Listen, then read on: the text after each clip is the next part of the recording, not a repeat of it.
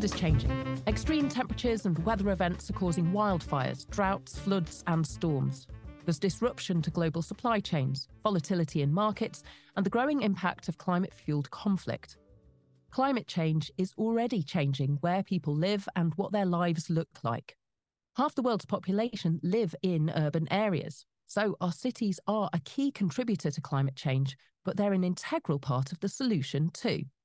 So, what needs to happen so that our cities can adapt and grow their resilience in this ever changing world? You're listening to the ITN Business Extra podcast on cities of the future. I'm Mary-Ann Ochota, and in this episode, we're going to be discussing decarbonisation, climate adaptation and resilience, and urbanisation with a great panel. In the studio with me is architect Jack Pringle, founder of Studio Pringle, chair of the board of trustees, and former president of the Royal Institute of British Architects, RIBA. Joining us remotely are Ana Yang, the Executive Director for the Chatham House Sustainability Accelerator. Chatham House is an international relations think tank based here in London.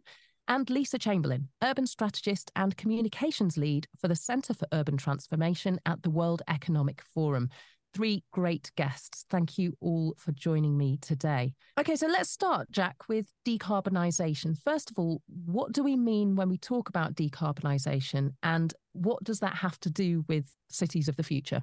Okay, well, uh, hello there. Uh, thanks for having us on the show. Decarbonisation of cities is basically reducing the carbon output that cities generate through their everyday use. That comes in a number of ways. The energy that's supplied to them, and we need to decarbonize the grid. That's not my main concern because I'm an architect. I'm concerned with the built environment. But the built environment contributes about 40% of CO2 into the atmosphere. So it's really quite huge. Cities are a large part of that, as you say. Now, 55% of the world's population lives in cities. That's over 4 billion people. It's absolutely enormous. Transport is part of that. So, how we organize our cities, how far people have to travel to get to, from their homes to their work, to the places where they, they want to recreate, etc., or, or be educated. So, reducing transport links or decarbonizing transport is a huge part of that. And then the bit that architects tend to focus on is, of course, the buildings and the urban landscape. Our new buildings are actually relatively easy to address. We're designing new, really clever buildings. There's regulations that we can bring to bear. We're designing lower and lower carbon buildings than we've ever done before. The big issue, though, is the existing building stock. By 2050, 80% of the buildings have already been built, and decarbonizing that is really quite difficult.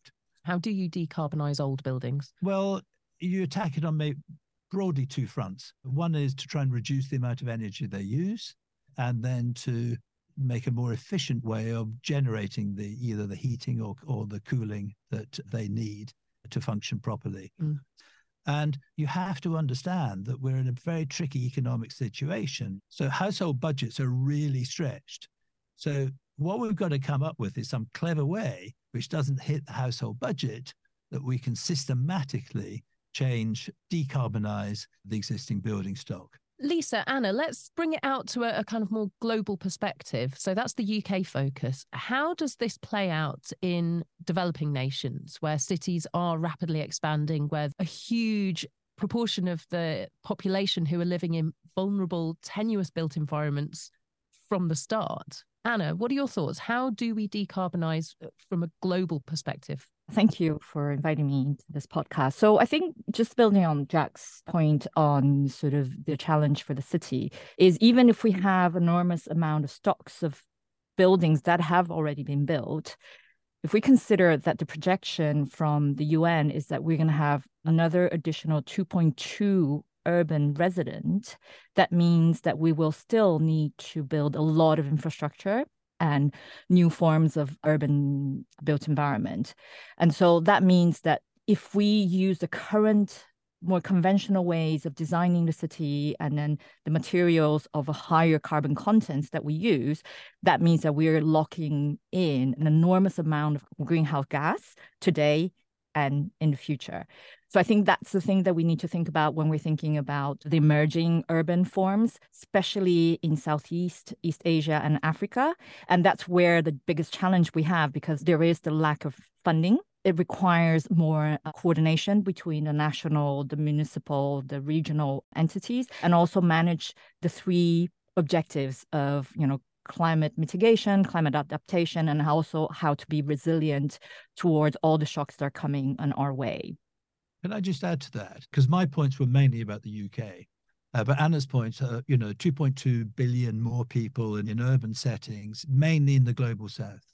And this is going to be really problematic. Yeah. And one of the problems is that the global south has a far smaller share of architects and engineers with the expertise to design low carbon cities for them. So that's where the cities are exploding. And mm. but that's where the, the least expertise is and the least resources are to address the problems properly. Lisa, do you have an example of where this is working, where people are actually putting some of the proposed solutions into play and going, hey, actually, we think we're, we're onto something here? Well, I think that there's many sort of small communities that are coming together and doing positive things that we probably don't even know about. On the bigger scale, what I would say is, you know, China, of course, is the leader in renewable energy. So even though they're still building coal plants, they're way ahead of the game in terms of renewable energy. And so it's a complicated picture, right? So I guess what I wanted to talk about though is that how do the communities come together to solve problems like this? And I'm going to use an example from the United States. The Center for Urban Transformation recently held what we call city sprints with the city of San Diego in California. And what we do is we partner with cities to help them with their decarbonization goals. So they pick the priority. And in fact, they picked decarbonizing existing buildings precisely because that is the issue we've been discussing. So they work with the World Economic Forum to bring together the stakeholders that are needed in the community. And then we also bring in our forum partners who have expertise in this area. And then we partner with the people of San Diego who are passionate enough about this topic to take time out of their day three times to work through what are the options on the table, what could be the most effective, and then decide on an action plan. And then they continue on to implement this. It's not rocket science, right? This is just good old fashioned kind of community engagement and community planning. And that's really what it takes. You need political leadership you need a culture shift, frankly, and we need financing. And the financing models do exist. There is money for this. It's a question of getting the money going in the right direction. And so the community is key to these questions.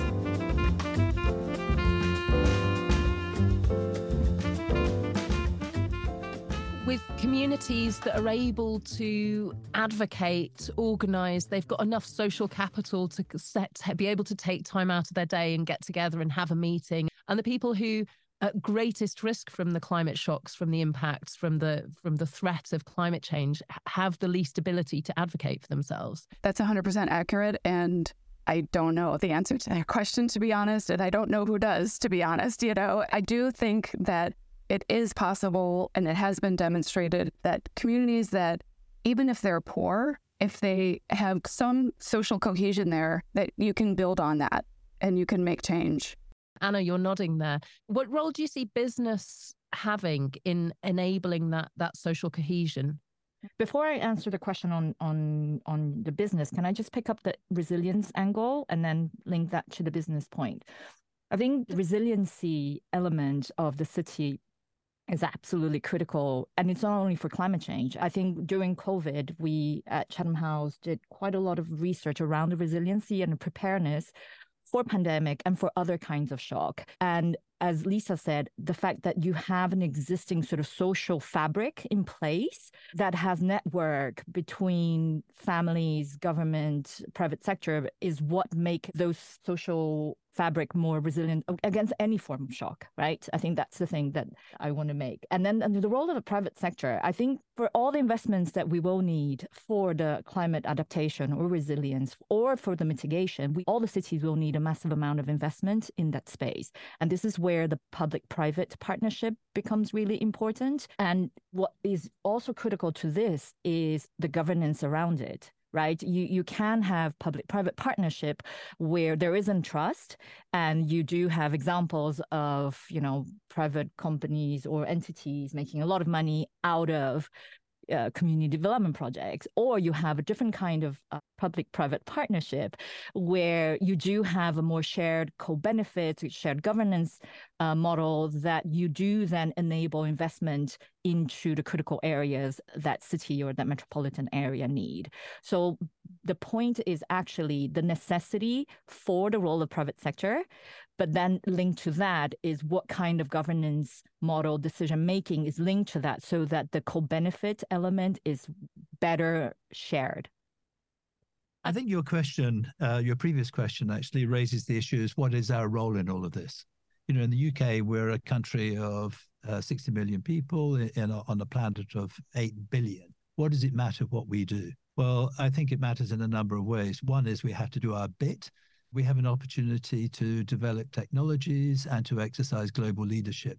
If you're looking to the global south as having the majority of the large scale problems that's going to come with both urbanization and climate change and overheating, etc., and flooding, uh, huge flooding problems. I think that's where our technologies, our leadership, our experience can be brought to bear. There's a risk, though, isn't there, that it just becomes a kind of a colonial endeavor, but climate uh, change. Uh, well, I don't. This is not white savior stuff. This is okay. about this is about sharing technologies, and I think is very very important going forward. The sharing of technology, of course, it has to be done in a contextual way, right, to avoid that whole colonial problem. But I do think that public-private partnership model is critical. We sometimes refer to it more as public-private collaboration because the PPP can, in some places, can be controversial.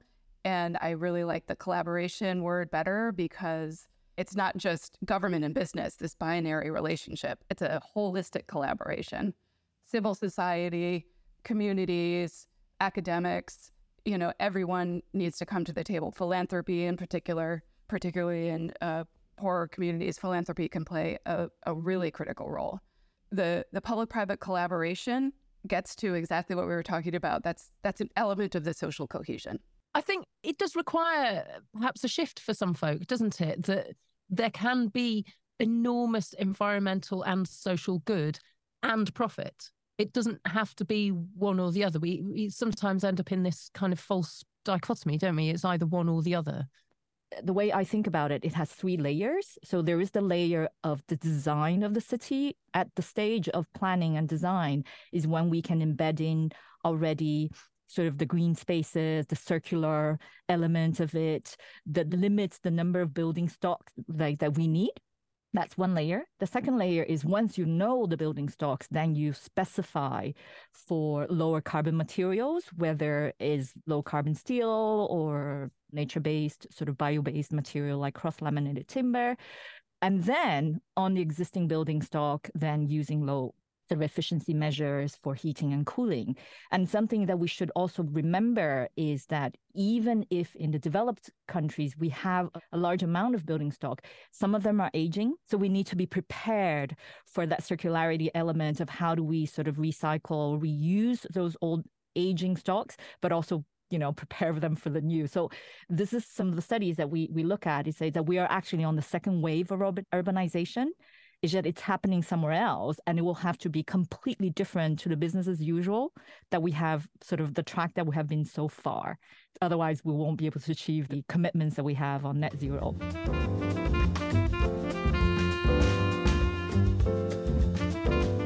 Let's talk more about urbanization. So we've got almost 2 billion people, that's one in four of us, living in high risk flood zones. Majority of those people are in developing countries and river plains and coastlines. We've got more than 2 more billion people who are going to be in urban centres by 2050.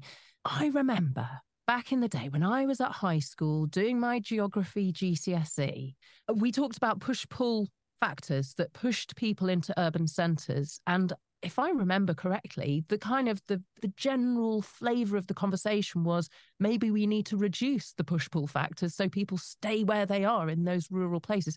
Is that a very old fashioned way of looking at it? I mean, should we actually be saying urbanization is the way it's going to go. We just need to densify cities. We need to make them more efficient, more circular, more livable. Or do we need to spread people out a bit? Jack, I'm going to come to you first. I wish I could remember back to my uh, uh, uh geography lessons at school. Uh, very impressed. Uh, well, I want to paint a more optimistic picture. Uh, I, I think the sustainable city is actually going to be a great place to be if you look at our cities at the moment, particularly in the West, we tend to have a very homogeneous areas. You have the office zone, you have the industrial zone, you have the residential zone, and you, you travel between them, etc. And they're all very codified. I think the city of the future, the sustainable city, is going to be much more heterogeneous. You're looking towards the 20 minute city, the walkable city, you know, packs, cells, if you like, that build up to make a larger city, where you have everything that you might need from education to healthcare to recreation to green spaces. We're going to have to have a lot more green spaces in our uh, cities of the future to stop heat islands building up, using roofs a lot more. Look at all those roofs that we waste mm. uh, in cities that could be used for recreation and for greening and for pleasure. So I think the model in my mind of a future city is something which is a sort of joy to live in and a pleasure to walk in, uh, possibly even car free. So I think actually we should have that in mind. Now, it's absolutely wonderful for those people who do want to live and work in the countryside. And of course, Zoom and, and Teams calls makes that even more possible. But I think our cities should be fabulous places to be. Lisa, what's the global perspective on that? The notion of the 15 minute or the 20 minute city, the cells, the, the sum of the parts, uh, making a, a whole that's greater. I was fascinated by the fact that the 15 minute city, 20 minute city framework just kind of exploded during COVID, right? It's really a historic way of development. You know, it was unplanned development at one time, right? To have a walkable, dense urban place because that's what you need to grow an economy. Like that's how creativity happens, that's how economic development happens. And so, you know, the controversies around it aside, it is a, historic and human habitat. That is our natural habitat, right? That's what we've created as humans. It's our beehive. Unfortunately, we have spoiled the hive a little bit, or maybe a lot. So I, I agree that's exactly what we need to do, but I also would add that there's a lot of issues around water, serious freshwater shortage. That's already happening all over the world. There are many cities that have too much water, so we need to build a lot of infrastructure to capture that, save it, reuse it in the most efficient ways I really feel there are so many good ideas out there and we're starting to move on them. We have a long way to go, but in terms of renewable energy, desalination, and capturing fresh water, these are all going to be really critical things to achieve those beautiful cities that we want to live in. Those are the elements that are fundamental to being able to have the greenery, to have the park space. We need to start moving on these quickly. Ana, I'm guessing you'll say that it, there's no kind of one size fits all. There's no kind of template that will work for everywhere. It has to be diverse. It has to be appropriate, you know, the right city in the right place, I guess. The overall principle of accelerating change, zooming us into this kind of urgent future, how do we speed up? Ah, how do we speed up? The definition of it is a complex like, socioeconomic process. And we need to think about the interplay between urban and rural. Because if we think about all the challenges that we have around the world in terms of freeing up land for nature, you know, reduce the impact of land for food production, then how do we manage the footprint of urban forms? And just like you said, it's the diversity and heterogeneity of it. But there's something that really captures my imagination about sort of the monocentric cities form and then the polycentric city forms, right? I think the 15 minute, 20 minute city is kind of that polycentric. And polycentric being lots as in multiple centers instead of one center. It's almost like the urbanization process is an inevitability of it. The question is how we walk into that future. And just like Jack said, almost like we have to be optimistic about it. And especially because we all mean, at least I'm recording it from London. Like I am, a, I'm an urban dwelling human being, and I do think that if we can imagine in our current living spaces how we can engage with our environment in a completely different way and think about our responsibility in it, then we can find ways through our own behavior of moving around or choices of food that we we buy, we can be that agent of change while also engaging with community projects to shape my urban space. If there was one city, Jack, Lisa, Ana, that you would say they're doing great things, go find out more about them, what would be that city? Ana, I'm going to come to you first. Singapore. If you look at all their plans on also how they're integrating nature-based solution into their city living, and I also think that as as a city state, they are making very aggressive policies around it and especially it's based in, in Asia and also it's an, an emerging economy. Have something to look up to. Although some would argue that they are actually developed economy. My favorite city is London, actually. And I'm not just saying that to play to the audience here. I am just so impressed by how it renews itself. It's constantly renewing itself and shape shifting. The city continues to invest in transit, continues to invest in social housing, and undertakes very ambitious redevelopment projects, such as Olympic Park. Of course, there's always tension in these developments, and they're not always carried out perfectly. But it just really feels like London has more of a balance in terms of competing interests. And the mayor, I think, is doing an excellent job. And Jack? Well, Singapore is a great example, but I'm going to go to Barcelona which is the most extraordinary uh, example of urban regeneration from a clapped out uh, container port to something which is a real delight to live and work in. It's one of the densest cities in the world, but you wouldn't know it looking at it because yes. it's essentially built at about seven to nine stories. So it's an amazing example of urbanization, relatively low rise, lots of great transportation, and a lot of fun and games. And one last question. Often, when we think about the imminent apocalypse, we feel frozen with with fear with the the enormity of what's ahead of us so just to bring it back boil it right down to individual action although obviously individuals have to be part of networks have to be bigger parts of bigger organizations in terms of individual action what would you be your one urge or encouragement or sympathetic pat on the back to, to make people feel optimistic and hopeful about the future that this is something that we can get engaged with and change for the better? Ana? I have i have three. Eat less meat. I'm a I'm, i eat meat but i eat a lot less. If you can choose a public uh, form of transport or cycle and continue to be hopeful because it is really big challenging but things are changing. So it is almost like where do we look? And i as a change activist i like to look at where there are innovation and pockets of the future so that i can remain hopeful and also remain active in enabling those changes. Lisa.